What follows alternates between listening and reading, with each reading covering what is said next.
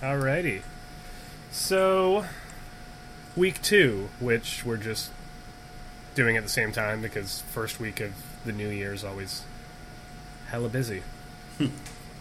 so, we finished up with Captain America, the first Avenger, and week two, we're actually going to start off with the Ant Man Prelude comic, which would have been better to talk about uh, in the space of everything else, but since it's still fresh in our minds and these can be listened to together, uh, might as well touch on it because it takes place in between uh, the events of Captain America, the first Avenger, and the events of Iron Man.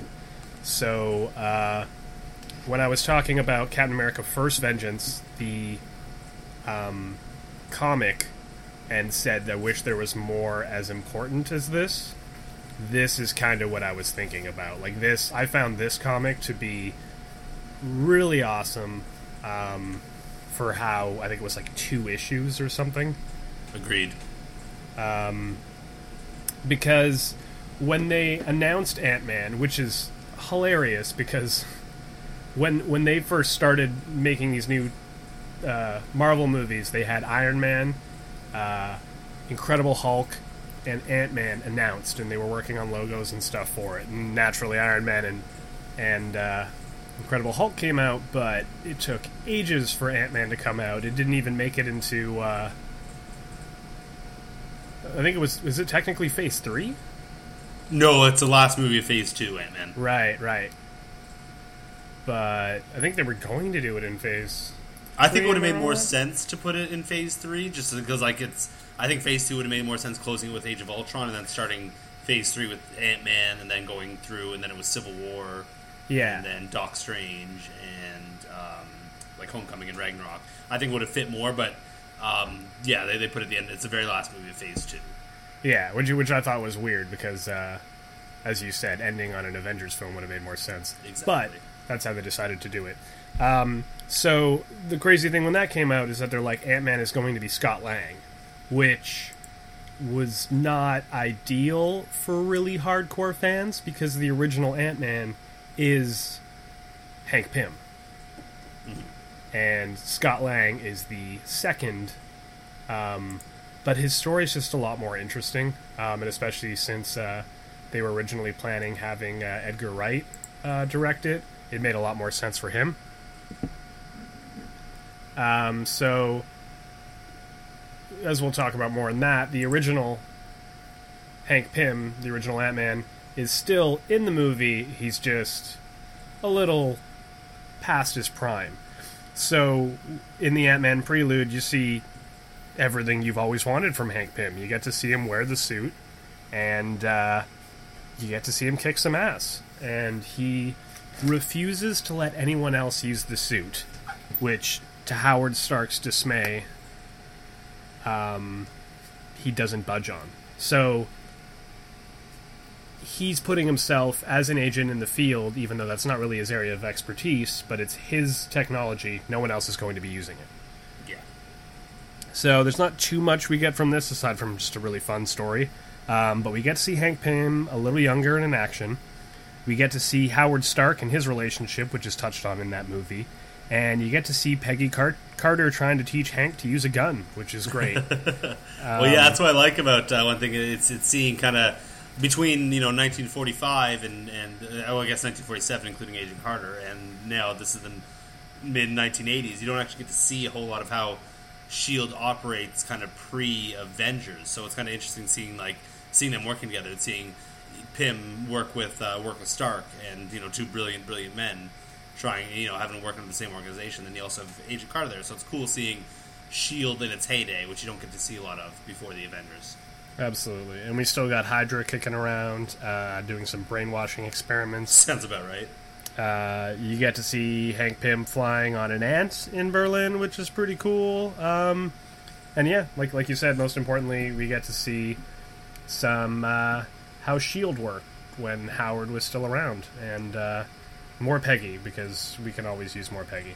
Exactly. That's what I liked about the uh, Ant Man too, with the uh, the movie, like the very the intro when you when you get to see uh, Stark and and Peggy, an older Peggy, and uh, and the, the the fight that they have over and how, how much Pym believes that the suit would be dangerous if he wasn't the only one who had access to it. Which, you know, as we find out throughout Ant Man, is a sound theory. It makes sense. Absolutely. Um, so yeah, that that scene is literally the crux of the of the comic. They're like, what if we just did a behind the scenes of that, or like a spin off of that that one scene, and we get to see more Hank Pym. Um, only regret is they didn't touch on uh, on Janet Van Dyne there, the uh, the original. Yeah, I was Wasp, hoping for the same. I wanted to see that too. but That was probably intentional. Probably just to, you know, leave more room to tell her story. I, I a feeling they're going to tell a bit more of her story in uh, Ant Man and the Wasp. Yeah, yeah, I was hoping. Um, I'm also. I feel like that comic might have came out before because it's it's called the Ant Man Prelude, so it might have came out before the Ant Man movie. It did. Okay, so spoilers for for for Janet being in it at all if they had touched on that in the movie. So I guess yeah, intentional, like you said. Um, so yeah, then we fast forward a couple, however many years. About 20 years to. Uh, so, yeah, that's what's interesting. In, in that time period, we, we, we've covered. We went from the 40s to the 80s and right to 2008. So, there's not a whole lot of MCU content pre 2008, pre Iron Man. Yeah. So, uh, um, as I, I forgot to mention in the last uh, podcast, um, Captain America got four stars from me as well. Nice. Um, this one, I originally went with four and a half, and keep kind of settling on five stars with, and I'm not really sure where I I fall on that anymore. Like, there's just so many things about it every time I watch it that make me want to say five star. But I also wonder if it's not missing that that that extra little bit that really makes it a five star movie. Agreed. I gave it four and a half, but I would have no issue with giving it uh, giving it five. As we talked about before, when you're rating Marvel movies, because there's so many of them, you have to kind of scale it together. So, like, you know, a five star MCU movie to me is you know Winter Soldier, Guardians of the Galaxy, like Ragnarok, like the really, really like top in the original Avengers, of course, the really top of the top MCU movies. And Iron Man is one that kicked it off. It's an amazing movie, super well done, still holds up today. But I, I, I just I don't think it's on the same level as those other movies, which is why it gets a four and a half, which is still a nine out of ten, which is still a glowing review. But uh, mostly due to not that I don't like Stane. He, he's got his interesting. He just he's kind of like the MCU kind of one of their issues is with villains. I, I think just like sometimes not having the most interesting. While Stane does have his moments, I don't think he has that five star villain aspect that I was looking for. Absolutely. Um, I just realized now we skipped over the Agent Carter short. Oh, I would loop that into the uh, the TV show. I, well, it's up to you, but I think we could loop that into the TV show. Like I don't think I don't we, we can discuss it, but uh, Let's let's just say it's just a great precursor to the show, and yeah, leave it at that. Um, damn, forgot about that one. Um, yeah, let's let's call that with the show. Yeah. Uh, I- Iron Man. So sorry, what what what we were just uh, uh, gelling on there. Um, I I agree, but on the other hand, uh, I feel like because it's a sliding scale, you kind of have to take into into to mind what happens and what the movies mean when they come out. So, for example, Guardians of the Galaxy standalone five star movie in the MCU still a five star movie because it just it did so much. It had a great feel to it, um, and it, it was it, it felt like it wasn't even part of the MCU, but still tied in, which was great. Guardians of the Galaxy two if we don't think of the MCU and we don't think of the original, I mean, I could maybe see someone arguing it for being a five star, but I think seeing how it ties in and compares to the last movie, it's more of a four and a half for me. which is I think what I gave it. Yeah, Yeah, which which I agree with. Uh, so so the thing with Iron Man is that just kind of it was the first one in publication order that really sold it for me, and how it holds up still, and just all of the stuff that it did. And I, I don't know. I mean, I think it. I've I've really come to take for granted just how amazing them doing the suit is. They've they've Yeah. mastered it now, but like there's there's a couple scenes when he's putting on the suit where you can just see what an issue it is from a CGI point of view. And maybe you know Tony's head looks a little awkward sticking out of it when it's s- surrounding him, but the scenes whenever he's using it are just stellar and they hold up really well. And I think first time seeing that movie just really blew my mind. And it, I don't know, the more I watch it, the more I appreciate it. And I think uh, hits five star for me because of that.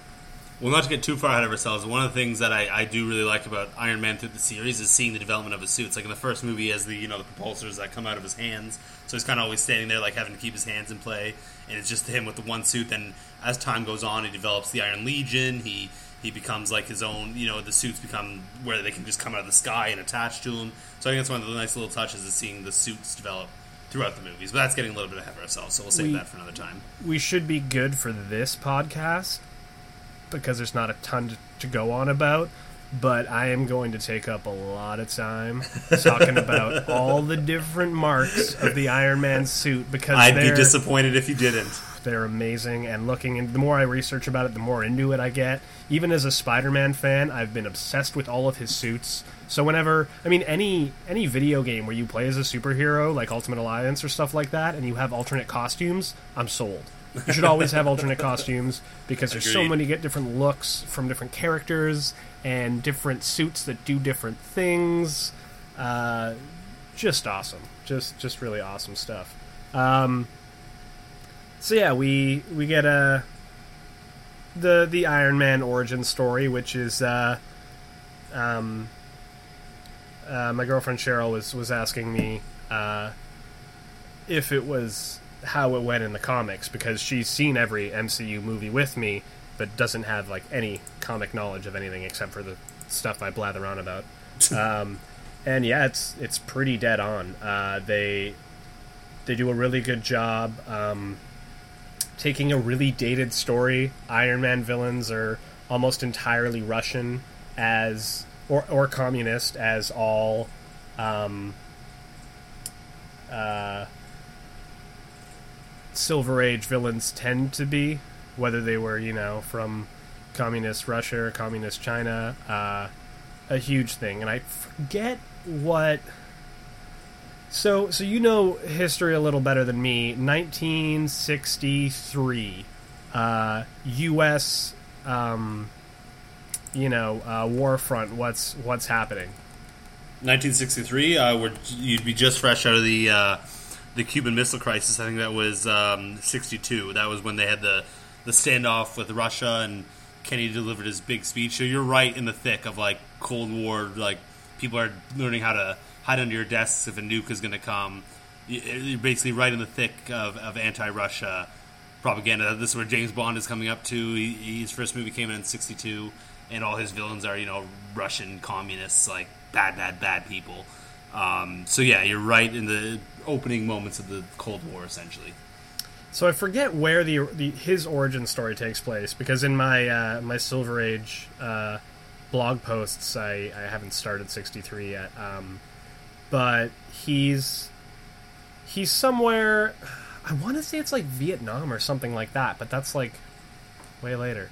Know, Vietnam would be a bit later. Vietnam was like it started in like the mid '60s. I want- No, maybe maybe by '63 it might have been in full swing. But uh, oh yeah, no, no, Vietnam was going on since uh, since '55. So the like I, the war as we know it wasn't until the late '60s, but the Vietnam conflict started earlier than that. So there definitely would have been some Vietnam influence to what you were uh, reading. So I think I think that's where it takes place. Uh, I could be wrong. Um, not really important. the The important thing is that they they modernized it um, and set it in Afghanistan, and we've got you know uh, terrorist groups and, and all sorts of stuff going on in the Middle East there, and that that plays into this. Same same thing. He gets shrapnel from uh, a bomb stuck in his heart.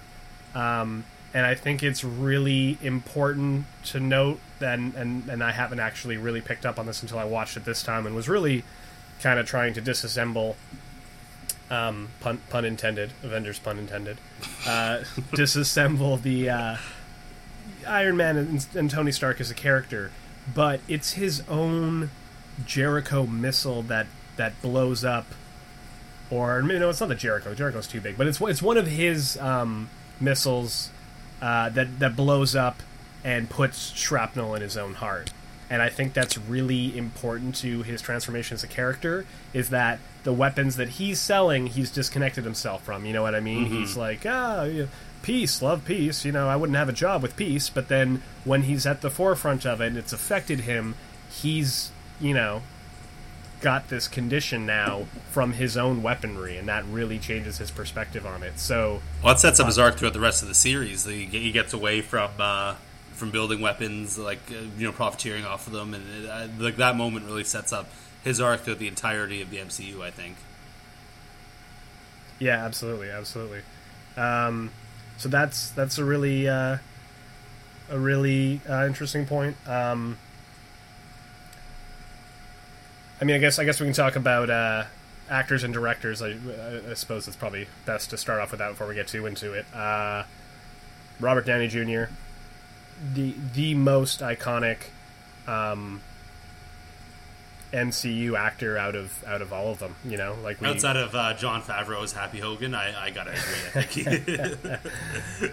Absolutely. Uh, he he just killed it, and you know, just really brought Tony Stark to uh, a different um, a different status than he really had. I mean, he was a key member and founder of the Avengers, and he's really been you know important. But he's he's turned into an A list uh, superhero that he doesn't wasn't really to that degree before. Um, Yeah, I remember we went to go see Iron Man together in 2008, and like I knew who Iron Man was. I you know I had a familiar like you- you know the name Iron Man, like I knew his basic premise, but he wasn't like the same character he is now 10 years later in 2018. Like he was was on the same level as like Spider Man or you know like people that that, that would instantly be like necessarily recognized and like and I think a lot of that had to do with how Robert Downey Jr. portrayed him. Like that has to be their most pitch perfect casting. And this was Robert Downey Jr. in 2008. This was when he you know was just starting to get back into acting after you know he had done Kiss Kiss Bang Bang and a few other movies, but this is after his drug addled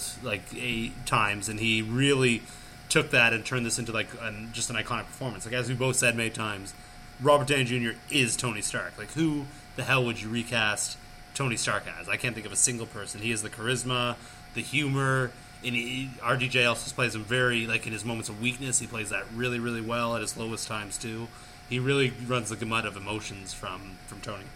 Yeah, and he really changed uh, him as a character because it's not really the same Tony Stark we see from the comics, and I think Tony Stark as a character has maybe changed a little bit um, in reaction to this, but the MCU Tony Stark overall is a different, way quicker, way wittier uh, Tony, and I, I dig it. And that's probably because Robert Downey Jr. is like you've seen him in other movies too. Like that is he, he does seem like he'd be like a witty guy. And I'm sure they adapted a lot of a lot of his mannerisms into it, and that's uh, to do with director Jon Favreau, who of all people responsible for kicking off the MCU. I would not have thought it would be him, but uh, not that I don't like him or anything. I think he's, he's actually pretty awesome, but it just I would not have pictured Jon Favreau kind of being the reason we're sitting here talking about every, every movie in the MCU ten years later. Yeah, and uh, casting himself as as Happy Hogan's Yes. a fun little bit there. Uh, he really, honestly, I just am impressed with him as a director. I, I, I don't know if we really saw that coming, you know, uh, from his acting career, but it's it's been impressive. Yeah, he did a Um, phenomenal job. so so we got Gwyneth Paltrow as Pepper Potts. Uh, she she's pretty great. Um, their their relationship in the comics is a little a little weirder. It's some kind of weird love triangle where where Tony, uh, you know, kind of loves Pepper even though he has all these other women, but you know he can't get close to her because no one knows about his uh, his condition with his shrapnel or his you know uh, identity as Iron Man, and Pepper Potts is obviously in love with him and hates every other girl that's interested. But Happy Hogan's in love with Pepper Potts, and then you know eventually Pepper Potts starts dating Happy Hogan to get Tony jealous, and it's just a, a terrible, terrible trio that is, I never really enjoyed too much. So I'm glad they did not decide to reprise that um, in this adaptation. Yeah, that would not have worked in the MCU. Um, we got Terrence Howard as uh, Colonel James Rhodes. One of the first instances of uh, recasting. Well, I guess Edward Norton, but uh, one of the Sure. first times. And I, I actually did like Terrence Howard as as Rhodey, but uh, after having multiple movies with Don Cheadle as as as Rhodes, it's I can't picture like it's just like it's not the same. Like I'm glad we have Don Cheadle. He's perfect. Um, yeah, I, I I really love the. Uh, uh, how do you get better than Don Cheadle? You just don't. So, uh, as as much as I enjoyed Terrence Howard's uh, portrayal of Rhodes, I, I I really dig Don Cheadle's. And apparently, with Terrence Howard's like he was making like outlandish demands. Like he was like, and that's why they decided to like go on without without him. He- But I really just think he should have stuck with it. Like if he, if he really wanted to. So that's why. But Don Cheadle wanted to be part of it. He's been in every movie that they've asked him to be in, and he really they've really sold that relationship between Rhodey and uh, Tony like as just being besties. Like I get that. You know when he goes down in Civil War and you see, you see like Tony's rage and stuff. Like that's all been because they built this relationship over the course of you know three Iron Man movies, a few Avenger movies. Like they've done a very very good job of that. Absolutely. Um, so another big point in this movie is uh, Tony's relationship with his father. Uh, as we see in you know the scene when he gets back and he's doing the press release and he has you know his near death experience and he's thinking I you know I never got to to to say goodbye to my father who's uh, you know important to him even though they had a strained relationship. Uh, so we start to see that. Uh, um, Howard. So Howard passes in, in 1991, I think.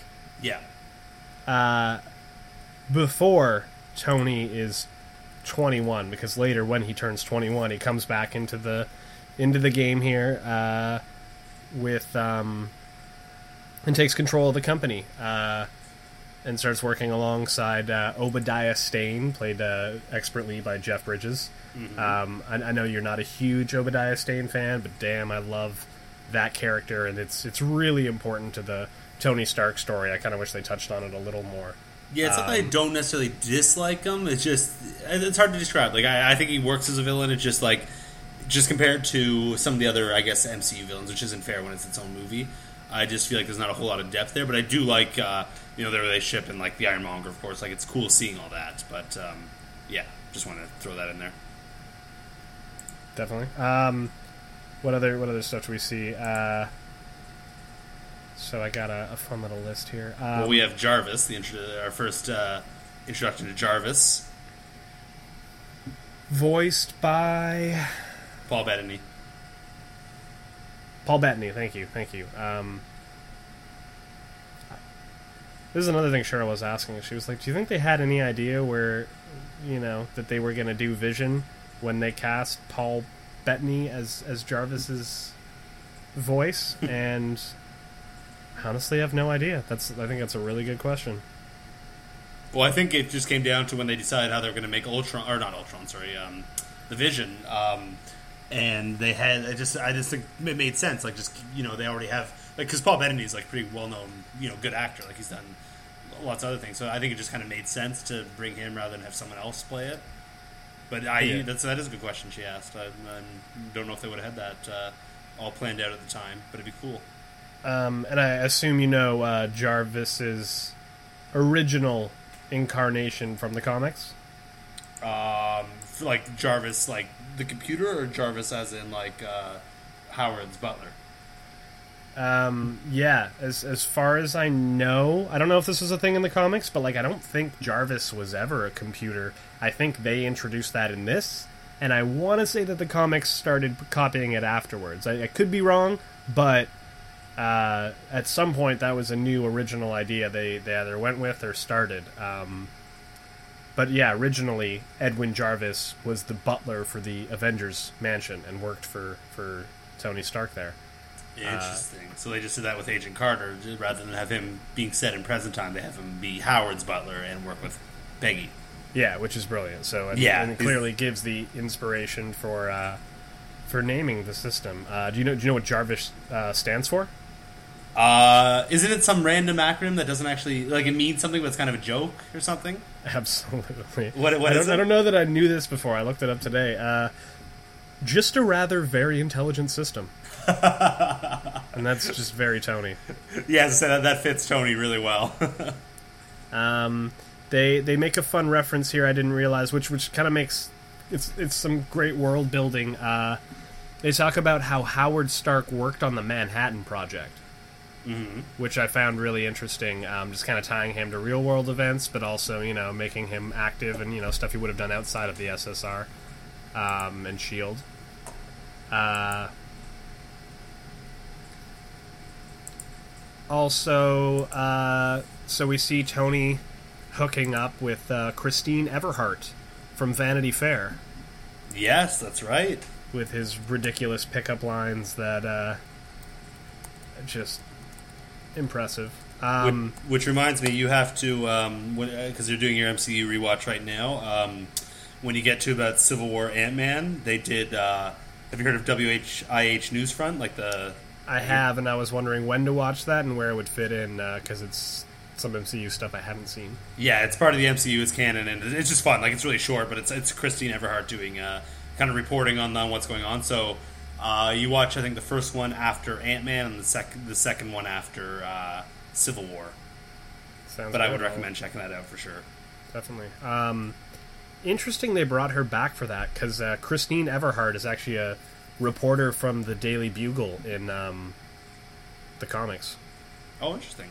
So maybe they would bring her back and uh, tie her into some Spider-Man stuff, and you never know. Have her show up in Homecoming too. Well, I figure if they that's one thing that the I think the MCU is really neat with the with the, is they bring back characters who. Uh, you know, like you, you, they wouldn't have to. Christine Everhart was in these news front things almost ten years after she was in Iron Man, and then you have um, uh, Ross from like Hulk who shows up in Civil War. So that's one thing I think is kind of cool. They bring back these characters they might not necessarily think of and put them in positions in the current movies. Absolutely. Um, another fun little tidbit here. Uh, when he sees Christine Everhart later in the film, um, forgets her name and goes, hmm, Carrie instead of Christine, and he's obviously wrong. Uh, both are Stephen King novels, Oh, good. which call. is why he made the mix-up. That's uh, that's a good. Uh, that is a good uh, Easter egg. I didn't pick up on that. Yeah, I, I, I found that one online actually. And we love ourselves some Stephen King, so Who doesn't? surprised that slipped through. Um, and I had seen this before. Uh, there's a couple instances of the Iron Man ringtone. Um, sorry, the the Iron Man theme in uh, Rhodey's ringtone when Tony's calling him. Oh yeah. Uh, that's throughout the movie. Um, when he's at the Apogee Awards, uh, a version of it is playing in the background. When it cuts to him uh, gambling at the casino, another version of it is, is playing. When he's, you know, on his bed fiercely making out with Christine Everhart there, it's playing there as well. Um, and then I think the the ringtone's the the last instance of it. But they they use the 1966 animated Iron Man series uh, theme several points in the movie, which is just really clever. That is clever. Um, another really an, an inconsequential reference, but but uh, kind of funny for the writing. Um, Pepper Potts comes downstairs, asks Tony Stark some you know whatever questions, and uh, says, uh, "We got an offer on the, this new uh, the, the this new Jackson uh, Jackson Pollock painting that that we want to you know do you want to bid on or whatever?" And he decides that he wants to get it right, and uh, I don't know too much about him, but Jackson Pollock paintings are just splashes of of of white or, or certain colors or whatever. I'm, I'm not sure, but uh, Peter Quill references it in Guardians of the Galaxy. When it, if you like, turn, what does he you- say? If you turn off the lights, it would look like a Jackson Pollock painting in here. Yeah, if you put the blue light on or whatever. Blue light, then- yeah, yeah. And Rocket goes, "Ah, you're disgusting." Um, so I thought that was funny. They made, they made you know like a Jackson Pollock joke later on in the MCU, and then referenced one of his paintings in this movie. Um, Another weird thing that has never ever popped up again, as far as I know, when they're on the plane uh, and him and Rhodey are, are talking, and Rhodey's trying to ream him out or whatever. Uh, there's a Stark coat of arms on the side of the plane. Oh, really? Yeah, which I had never noticed before. So there's I never a, noticed there's that a- either. But it makes sense, I guess, with the Stark family being what they are. Yeah, so they got their own coat of arms. That's kind of cool. Um, another fun fact too. Uh, when when him and Rhodey start drinking on the plane, and you know his uh, his flight attendants, you know, have the the stripper poles going up, and they're dancing around and stuff with their shirts up a little bit. Uh, there's there's music playing in the background, and it's actually a Ghostface Killah song. Oh, yeah, because he was originally supposed to have a, uh, a cameo in the movie, but it got cut. Yeah, um, and you know he's. I think his first debut album was called Iron Man. Um, he he calls himself I think Tony Starks sometimes, and he's he's a huge fan of uh, of of Marvel in general, and makes a lot of references in his music and stuff like that. Which is cool. I like seeing artists like that uh, who do stuff like that. Yeah, which is interesting. I, I think I think Wu Tang as a as a whole is like very somewhat nerdcore. Like you know they were they they were all fans. Method Man has his uh, cameo in uh, uh, Luke Cage. Um, yeah, Yeah, I that's think, right. I think a lot of them dug Marvel comics. RZA um, directed a uh, episode Iron Fist of episode. Iron Fist. Yeah, which I mean, it's a shame that he had to jump in for that. But you can tell, like he did. I think it was him who did the Man with the Iron Fist, like a kung fu movie. Like I think he really likes uh, like that. So I think he really dug the character of Iron Fist, and then you know what should have been a good show obviously became the Iron Fist. But it was still kind of cool that he came on to direct an episode. Yeah, absolutely. Um, and that episode was one of my favorites. It, it wasn't pulled off very well, but like I really appreciated what he was trying to do with it. Um, Yeah. I dug it. Uh, what other stuff did I pick up on? Um, right at the beginning, when he's getting in the Humvee there, Mm-hmm. uh, he he calls and FaceTimes uh, Obadiah, and is like, "Oh, why didn't you know? Why aren't you wearing those PJs I got you? No, I made the sale. Okay, like good night." And it's knowing what we know about Stane, it's very much that you know he wanted Tony to do that because he wanted to be like, "Now I know you've made the sale. Now I know you're getting in this vehicle, and now I know I can get these guys to ambush you and hopefully kill you." That's true because he he wanted he wanted everything that Tony had. Yeah, so then we see uh, him get kidnapped by the Ten Rings. Who this is not their first and only appearance in the MCU. Nope, they are a uh, a terrorist group. Um, but in in Iron Man three, we see you know its ties to the Mandarin, and the interesting thing about this is that Ten Rings isn't supposed to be a group, and it was the way they portrayed it in this, which you know is an interesting choice. But the Ten Rings are literal rings. Uh, I think they're Makluan power rings that the the Mandarin wears on all of his fingers, and they give him different powers and abilities and stuff like that. Um, and he's like the top Iron Man villain, really. Um, so we have the leader of the Ten Rings. I don't remember his name, but he's the dude that gets you know burn on the side of his face.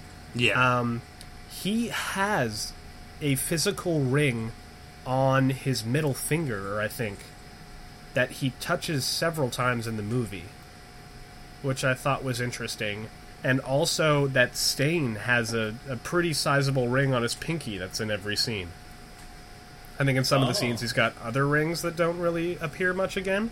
But and I, I haven't read anything about this, but I was thinking about it. I'm like, maybe they were kind of, you know, before they did the whole Ben Kingsley Mandarin thing, they were really thinking. And I keep in mind, I haven't seen Hail to the King, so I don't want to speak to that yet because I've, I've heard about it.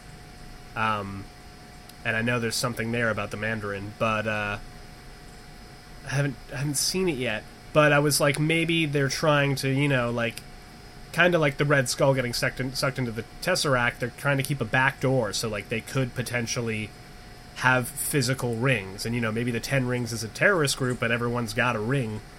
And, and you know because later on in some of the comics that's you know people are trying to vie to be the Mandarin and you know different all it takes is one ring to give yourself powers enough to be a villain right so Interesting. That could be. Thought I- that I- was an interesting thing I think they would only do that in another Iron Man movie, though, and I have a feeling that we're done with Iron Man movies now. I have a feeling with the trilogy, I think that was the end of Iron Man solo movies. Totally, but but who knows? Uh, you know, if Jon Favreau had stayed on for Iron Man 3, maybe that would have been something he would have explored. Maybe they were trying to keep it open and it never True. panned out, kind of like the Red Skull. That's true.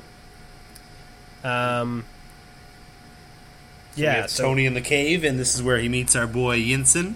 Poor, Yeah. poor sweet Yinsen, just uh, a great guy. Him and Tony working like old pals, and doesn't end too well for him. Poor Yinsen, no, uh, doesn't doesn't end super well. Um, so that happens, and then he and Yinsen build the Mark One. That beautiful, beautiful thing, which I believe you showed me was it wasn't that on the cover of Iron Man one or uh, one of the early covers? Is that actually him with that, or that that's what used to use was that big mega suit? Yeah, so it's uh, um, Tales of Suspense. I want to say sixty six or something like that, because he got his own you know stories and Tales of Suspense there for a long time. Uh, it was a giant, thick suit. Uh, looked very similar to that, and it was silver. Um, in later issues, they made it gold, which is we see a little nod to later on when he gets the Mark II and tries to paint it just gold. And then he goes a little ostentatious, don't you think? So the fact that he almost had a gold suit is another nod to him having a straight gold suit for a while there. Oh, that's Um, cool. So, yeah, the Mark Ones, you know, built built in a cave with a pile of scraps, as he says. Well, that's what's um, cool. Seeing uh, we're so used to seeing, you know, well, this is the first movie, so we had seen at that point, but we're always used to seeing Tony working with like you know full state of the art lab with like the craziest technology, and this is just Tony relying on like his wits and like you know just basic technology to, and he still builds this thing that no one today could build. It's pretty amazing. Yeah, absolutely. The yeah the the arc reactor miniaturized one. Um, Mark One's pretty great. Uh, he escapes, um, leaves the remains in the desert, and the Ten Rings picks it up for Obadiah, and it ends up being the prototype that leads to the Ironmonger. Um, when he gets rescued by the helicopter, I thought it was really interesting that Rhodey is in that helicopter. So for however long he had been in, imprisoned in that cave, Rhodey had physically been out searching for him the entire time. It's not like they were like, "Oh, we found him. Call Rhodey," and he was there immediately. He was the first person to touch down. So like That's he had 'cause been looking for his buddy the whole time. He's the ultimate bro. He's he's not he's never gonna leave Tony like no matter what. That's why he's such a good character. He's like he's always they, they both have each other's backs all the time. Absolutely, that's like the crux of, of his character, which I, I think is really interesting. Um, he gets back, he does his press conference, he decides he's not going to make weapons anymore, and I found it interesting that when he does that, you know, the one reporter asks like, "What what happened out there?" and he goes, "Well, I saw, you know, good men get killed with the weapons that I had helped build," mm-hmm. and this is kind of really the turning point for Tony. But the most interesting thing is at no point does he say, and this might be for secrecy, maybe because he doesn't want to talk about his miniaturized arc reactor, but it should be noted that he doesn't say, you know, I have shrapnel in my heart, or one of these weapons blew up on me, or, you know, I made weapons and this is what happened to me. His first thought is that, you know, men and women died because of my weapons. So. Yeah. And that really defines his character all the way up through Civil War, where he is constantly fighting against the guilt of his legacy, whether it be as, you know, a weapons manufacturing company or as an Avenger. Exactly. So even like in Ultron, like Ultron was, you know, he didn't mean to, but Ultron was wouldn't have existed were it not for him. So, in a sense, which is what they deal with in Civil War, in a sense, every death that Ultron caused was inadvertently caused by him, whether he meant to or not. Like, and that's something they did a great job with him dealing with the weight of in Civil War, and that all starts right here in the, in the first movie. Absolutely. And it's it's important that, you know, he he's a genius. Tony Stark's a futurist. So during the whole Ultron debacle, he's trying to find a way to, to fix it and to make it better and not just quit when the you know the going gets tough or he's made a mistake. And also that Tony Stark has a bit of a god complex. Um, Yeah. Which I've, I've seen touched on in comics when he, you know, meets literal gods. He's not a man of faith, he's a man of science but he, he has a god complex and he's always trying to take on everything he can and you know when he gets his iron man suit going it's you know it's it's about the next mission it's about you know making things right and fixing what he's done Exactly. Plus, the whole world's watching. Everyone in the in the MCU universe would know who all these Avengers are, right? Like, if we all of a sudden had this aliens invade and these group of you know people super, superheroes like stood up to defend us, everyone in the world would know who they are. So now he has to deal with uh, th- that on a public level too, like having his everything he does analyzed and and, how, and you know what's his fault, what's not, and that's very interesting. Absolutely. Uh, during the press conference, we obviously see Phil Coulson and Yeah. asking for uh, you know a meeting with with Mr. Stark to debrief him. Um, and I find it really interesting that it, it's it's a funny bit of writing, but like it's the the what the strategic homeland intervention. Uh, In something logistics division, yeah, I know in the comics it's espionage, but I don't know if it's if, if it's that in, in the MCU. Um, but they have this name that very clearly spells out an acronym for Shield, and it's not until the events of Iron Man One where he starts going, just call us Shield. So, at what name did they change from the SSR and become Shield, but never had the name for Shield? interesting. You know, is it not until 2008 that they finally get the name Shield? Have they not been going for Shield for long? Like that's No, I they've been going. Their reference to Shield and Ant Man, and the, I think they've been. I think they. I think they turned into Shield at the end of the Agent Carter short. I think is when they turned into Shield, and that's the Agent Carter short is set after the series. So no, I think they've been Shield for a very long time. I think they just did, did that for more of the audience's sake. Like when you're sitting there, like Yeah. doing strategic homeland intervention, enforcement, and logistics division, and you're going what? And then when they said call it Shield, like oh, I see. yeah, would totally, which from a writing standpoint, you know, makes sense and is clever. But then in in the overall continuity, when Coulson goes, you know, like yeah, we need a shorter name. We're working on it. Like that, that doesn't really make sense with it, which I thought was an interesting thing. It's it's like a little bit of they wrote themselves into a corner. Probably just a bit of a goof because they, even though Iron Man, That's like what I they, think. they knew they were doing the MC, like they had an idea, they still didn't really know how everything was going to go. They, they would not have had everything planned out. Like they were trying to do individual movies and bring them together, and it worked. But that was like the MCU is an experiment essentially. There's never been anything like it, like it before, where they have you know Absolutely. Hulk showing up in a Thor movie or you know Hawkeye showing up in an Ant Man movie. Like it just that that stuff doesn't happen. Like, but this is what allowed that to happen. I think that was just early on when they were you know didn't really know. So I, I think it was just a little goof that they they kind of Totally. Head. And I mean the, the after the credit scene that sparked the MCU was an afterthought. Um, and a cool thing they added in and kind of sparked it. So like totally that scene would have been written without any idea of that. Um, but it is kind of funny. They haven't really ever figured out a way to fix that or, or retcon that or make it make sense. So yeah. Yeah. When when you have a little bit of a goof and there's nothing you can do about it, it's it's a little unfortunate. Yeah, there, there's nothing they, they could do. Like, imagine they referenced it in like Infinity War. They said, "Remember when Coulson said that uh, Shield didn't have a name? Like, it, it is one of those things better left alone than them trying to explain it." Yeah, yeah. Um, But uh, before we go on, I do want to say Coulson. eh, We we both love Coulson. He's an awesome character, and it's it's very cool seeing. I, I miss him in the movies. It's very cool seeing him bromance and you know work with uh, work with Iron Man and like they th- just the banter they have in his character. It's good. Absolutely. good introduction to Coulson and in turn to Shield. worthy of star of starring as in his own his own TV show for sure.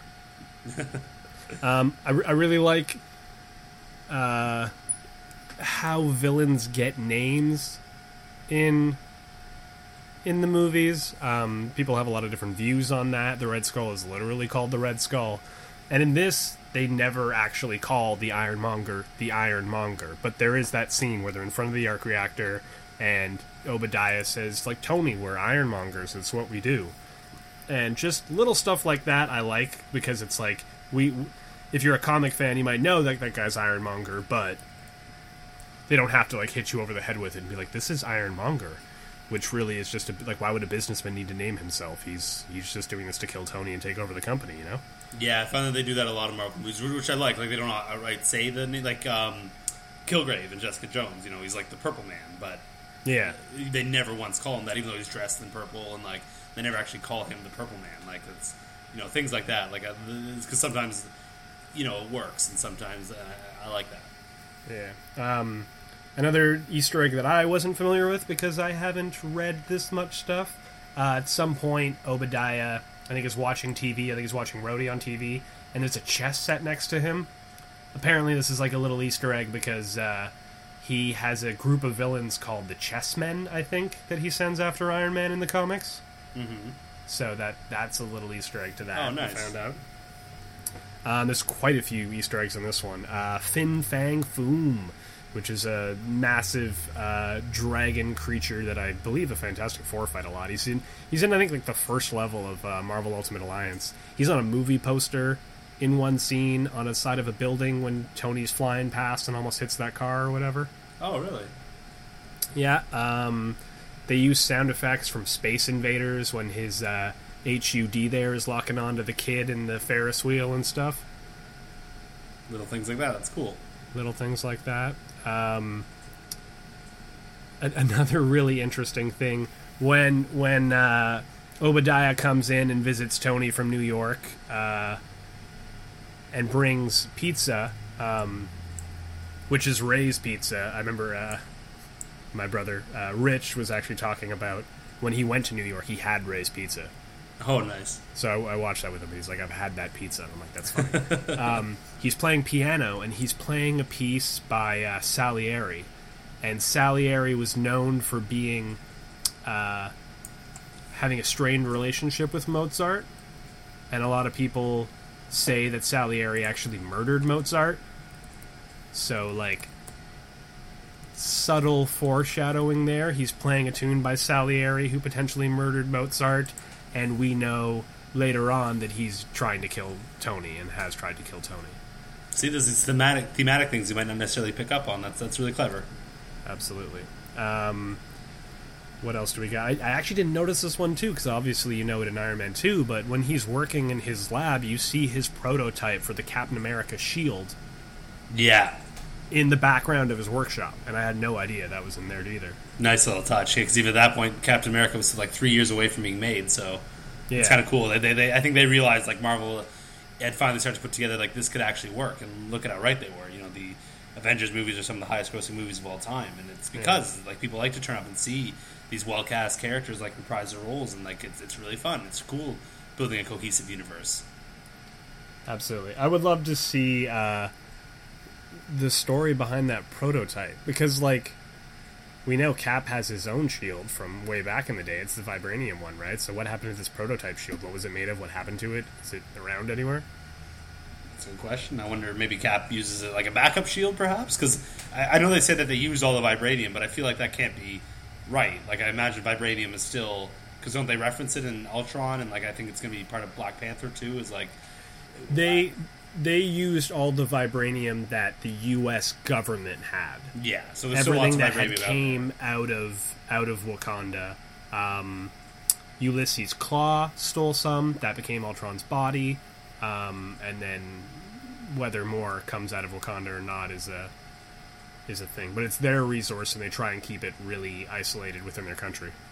True. Um, what else do we got? Uh, Where are we? Uh, where are we story wise right now? We we got back from.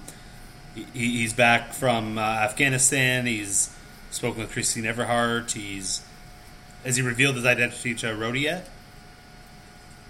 No. So so we got so he builds the Mark II, which is the the silver uh, version of it or whatever, and he flies that. That goes well. So that's that's just the Mark II, and then the Mark III.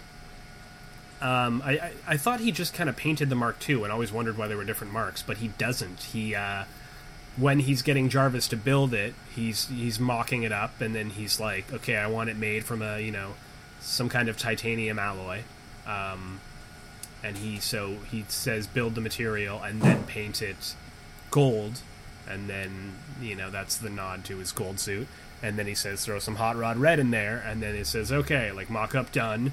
It's the Mark III version two, because version one would have been the gold one um, and then it, you know it's saying it'll take five hours to create because like he's got advanced technology. Obviously, it doesn't take five hours to paint his his Mark II. So that's literally creating the Mark III. So the Mark III would be made of sterner stuff than the Mark II was. Um, so yeah, then he he takes the Mark III for a test run when he finds out that uh, um, Stane's, you know, got the board trying to to get him uh, thrown out and stuff, and that they're double dealing and selling weapons to people in, under the table in Gulmira. And Gulmira is the town Yinsen is from, which I thought was a you know nice, Nice nod. touch, yeah. Kicks in there, so he goes there, takes out some people, blows up his weapons, flies back, and then uh, and then he gets picked up by some fighter jets there. And uh, another neat little uh, Easter egg: uh, the fighter jets, their their call signs are Whiplash One and Whiplash Two. Oh, so in reference to uh, a future Iron Man villain, perhaps to show up in the movies. Absolutely. Um, and then yeah, that's when Tony uh, calls Rhodey, and you know he finds out that he's uh, he's in this suit. And Rhodey's the first person who reveals his identity to, right? Like he doesn't tell anyone else first, I believe so. Yeah. which makes sense. I like that he tells, and because he knows Rhodes won't wouldn't screw him over. and he wants to tell him earlier, um, but Rhodey's kind of like, "Get your head straight, get your shit figured out," and then he's like, "All right, never mind." And then you know that happens, and he's like, "No, I did want to tell you," and then yeah, Pepper finds out and and all that stuff. Um, any any other points there uh, you wanted to talk about? No, no, I think we, I think you covered all that. Yeah, so he's back, and he knows uh, Stane has screwed him over, of course, and uh, they're getting ready to, to do battle. um, the the adaptation isn't really worth talking about because it's mostly like the first Avengers one, but there are two distinct differences that they add in the adaptation. One is that uh, when they're like, "Oh, this there's some kind of you know suit here or something, and it's got a must be unmanned because it's so small," and they're like, "Holy crap, it looks like a man." Uh, Shield actually picks up on that in the comics, and you see Nick Fury talking to Agent Jasper Sitwell, and they're detecting uh, Iron Man's suit, but have no idea what it is. And they're like, the you know, the power readings are off the charts, and it's like so small that it's got to be an unmanned aircraft of some sort, like a really small one.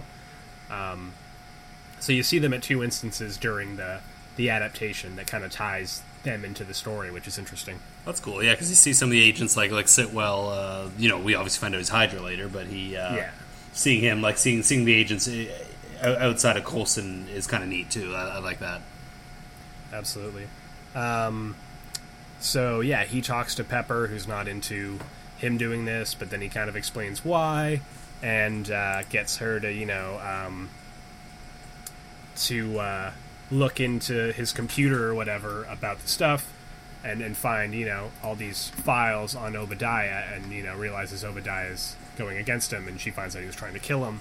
And she looks through his files, and at some point when she's looking through the files, and I couldn't really figure out when, but there's some kind of ship that that sent out the files, uh, and the ship's called, or, or the the plane maybe is called the uh, MSC Lebowski, Oh, are you serious? and apparently they have some like reference or quote or something from the the Big Lebowski, and do a little The to, to Jeff Bridges stuff. Um, and they find the hidden, the Ghost Drive or whatever is hidden in some sec.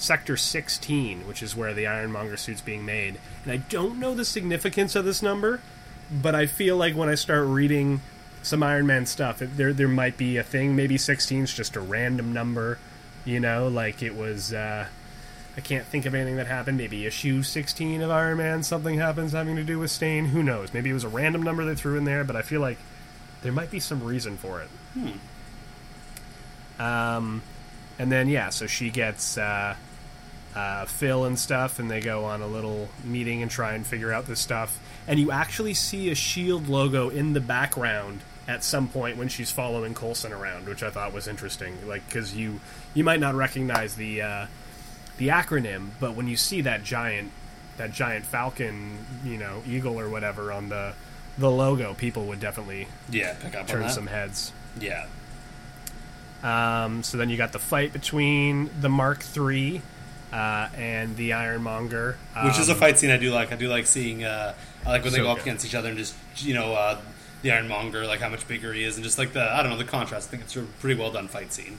Yeah, and it's it's funny because they see uh, the Mark One in Sector 16, and she goes, "Oh, I thought it would be bigger," and then you see the the the modified Mark One, the Ironmonger behind it. It's massive, um, and it's powered by Tony's arc reactor that he you know made once he came back stateside, um, and it's powering that massive thing, uh, which is crazy. And he has to fight it, which I never really picked up on this. He just kind of you know they. It's it's easy for viewers. They're they're you know you know his power's running out, but you might not be asking the questions why. But like he's using the arc reactor he built with Yinsen and, you know, like he said when he built it, he's like, oh, this could power your heart for 50 lifetimes. And then Tony goes, or something really big for 15 minutes.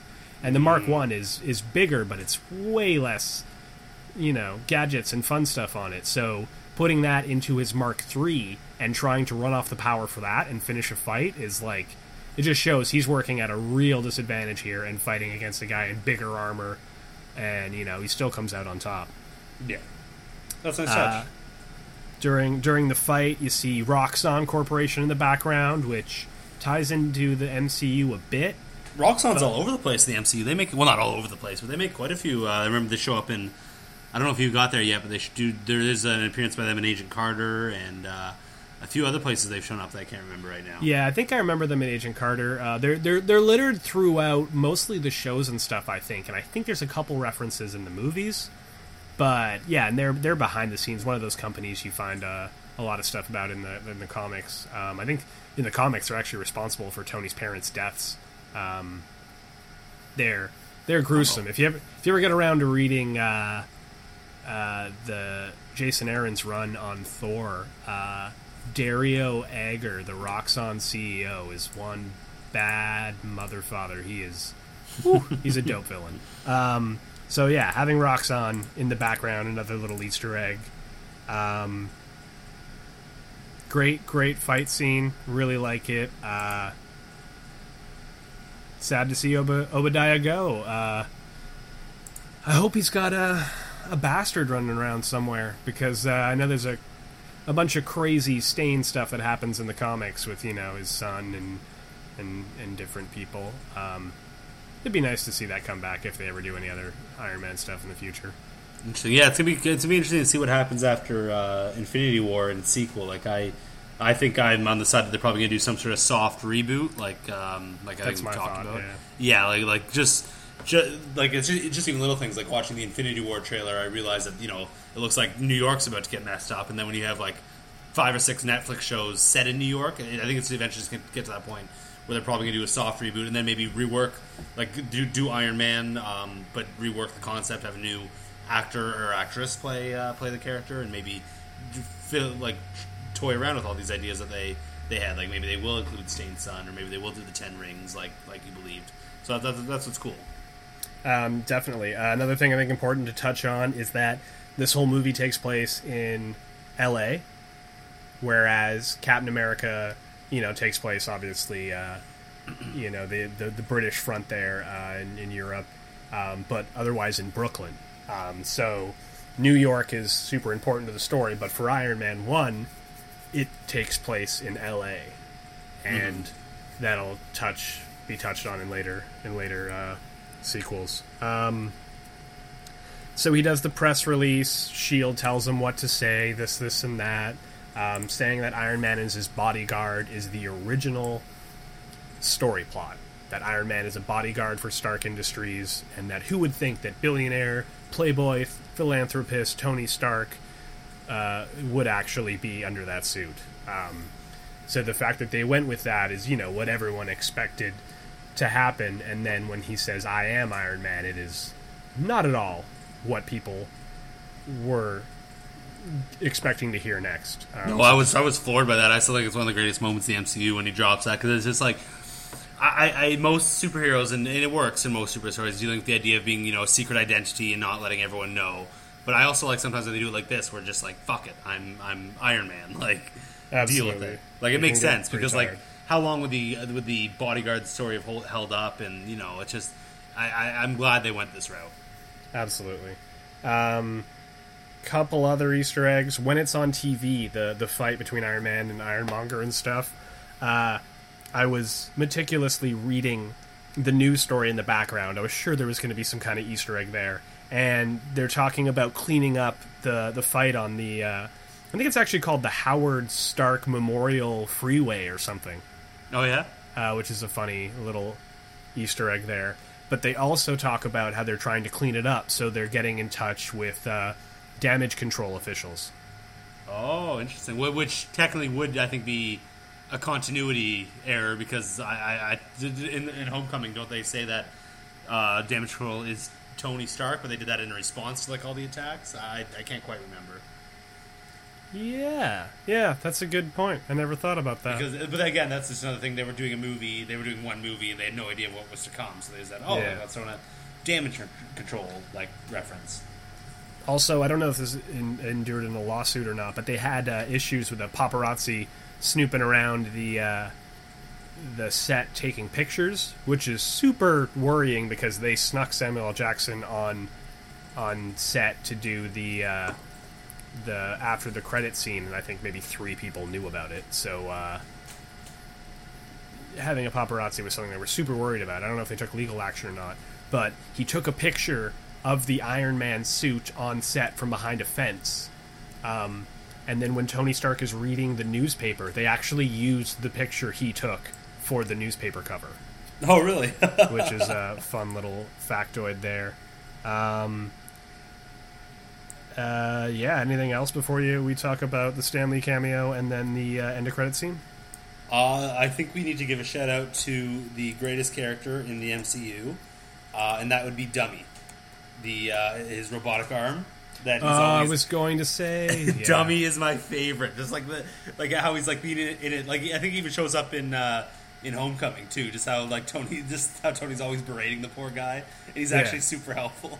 I think that's uh, we, we'd be remiss to, to, to talk about this movie and not give a shout out to Dummy. Um, yeah, there's another. Uh, speaking of Homecoming, actually, someone did a uh, a thing where they're like Tony Stark is a terrible mentor, uh, and it was like a Reddit post, and someone had Tony cruising in his Iron Man suit or whatever, and then Rhodes like, "Wait, are you are you driving? Right? Like, why can I hear noise and stuff? Are you driving?" He's like, "Oh yeah, I'm just driving uh, down the, the beach, uh, going. You know, I'm jogging." He's like, "Wait, I thought you said you were driving, not jogging." He's like, "Yeah, I'm driving for my jog," and he's like lying while he's in uh, in the suit to Rhodey, and then there's a uh, a scene where he's talking to uh, Peter, and he's like, "Wait, where are you? Where are you right now?" And he's like, "I'm, uh, yeah, I'm, I'm," uh, and he makes up some excuse saying where he is while he's lying to him. So there's like the parallels for Peter being just like how Tony Stark was to Rhodey, which I thought was neat. Um, yeah, so definitely uh, how how Dummy comes through at the last minute and you know reaches for the for his uh, um, miniaturized arc reactor there and saves him from death is a, is a great story, especially with how Right? many like jokes he has throughout the thing. Uh, Dummy should be an Avenger. Like he should be made in like an, an official Avenger. absolutely, absolutely. um, or he should be like replicated for every single fake arm that everyone in the MCU needs, from you know Winter Soldier to Misty Knight. As I say, it's a, it's a very common request in the uh, the MCU to need need an arm. So uh, that that's fair. And then yeah, end of the credits scene, we we see Nick Fury played as by Samuel L. Jackson in the surprise uh, credit scene, which we actually missed because Sting after the credits obviously wasn't a thing for the the first movie there. Um, Yeah, who the hell stays after the credits in 2008 before it was like you know recommended? Like there was no way that you would know. Like oh, we have to wait to the end of the credits, which is why it's kind of clever. I remember watching it on YouTube and then texting you and being like, "Dude, we missed this fucking." We missed this scene. Ah, I wish we stayed, and we had to look it up in like crappy, you know, cam quality, right? And I'm like, damn it! It wasn't until it came out on DVD that I could watch it again and be like, oh, now I really see what's going on. Um, in the Iron Man uh, adaptation, they actually continue that conversation instead of just ending on the "I'm here to talk to you about the Avengers Initiative," and Tony kind of gives uh, Nick Fury the the "No way, I'm not into this. I don't need you. Get the hell out of my house" kind of thing, and it's. Uh, It's a neat little extra seeing where that conversation went and seeing why in Iron Man 2 there, you know, he brought up the Avengers Initiative, but nothing ever happened with it. True. So I thought that was an interesting uh, A bit. parallel, yeah. Um, and I think that's everything. Uh, oh yeah, and then so so yeah, we have Fury sit well. He rejects Fury, and then right after that, Fury uh, makes a call, and he's like, "All right, call in Black Widow. I've got a job for her." So that's why uh, Natasha Romanoff pops up in Iron Man Two. Oh, okay. So did that a little bit more, yeah. Because all these little, yeah. Because Romanoff, she comes in in Iron Man two, and Coulson's back, and Fury, and then they're really like that's when you start to get the idea that they're really trying to push towards the Avengers. Like this is more just like a little kind of fun cameo, but it's possible like if this movie hadn't made that much money, or like that could have just been the end of it. You know, could have just been like a fun little after credit scene, and that would have been the end of it. But of course, it became the MCU. Absolutely. So, so that's Iron Man. Uh, next week we will be talking about Iron Man 2 Public Identity, the comic, uh, which talks about, from what I understand, uh, him saying, I am Iron Man and how he deals with that. And then Iron Man Agents of S.H.I.E.L.D., which was three separate mini comics about Black Widow, Nick Fury, and Phil Coulson. Um, and then I'm going to be reading the adaptation for Iron Man 2, and we'll talk about Iron Man 2, which uh, I find interesting that, that we're talking about how Jon Favreau, you know, like, without really realizing it started the MCU, because, you know, Kevin Feige just kind of out of nowhere was like, that'd be cool if we did this, and then it happens. But Iron Man 2 was him really making up for it and trying to integrate it into the MCU as much as possible, which a lot of people didn't like, and I really dug. I think Iron Man 2 is a super underrated movie, and I'm a huge fan. And, you know, Joss Whedon has really been given a lot of flack by his ex wife there for his. Uh, his unfaithfulness and adultery as a husband, but I think the worst thing Joss Whedon ever did was was trash talk Iron Man 2 when he was still directing MCU movies. So shame on you, Joss. Well, that should shame be an interesting you. discussion because we both have very different opinions on Iron Man. Well, I like Iron Man 2, but you love it. So we'll have some interesting discussions there, I imagine. Well, at least I've come down from saying Iron Man 2 is a five star movie. Progress, baby steps. But I don't know how much more I'm going to go down after that. so, uh, yeah, Iron Man. Fantastic stuff. So, yeah, next week we just got Iron Man 2 stuff. And uh, we will hopefully start the real recording of uh, once a week, and I'll figure out how to put this podcast online and edit it and all that fun stuff. Boom. All right, until next week. Until next week. Peace out, Marvelites.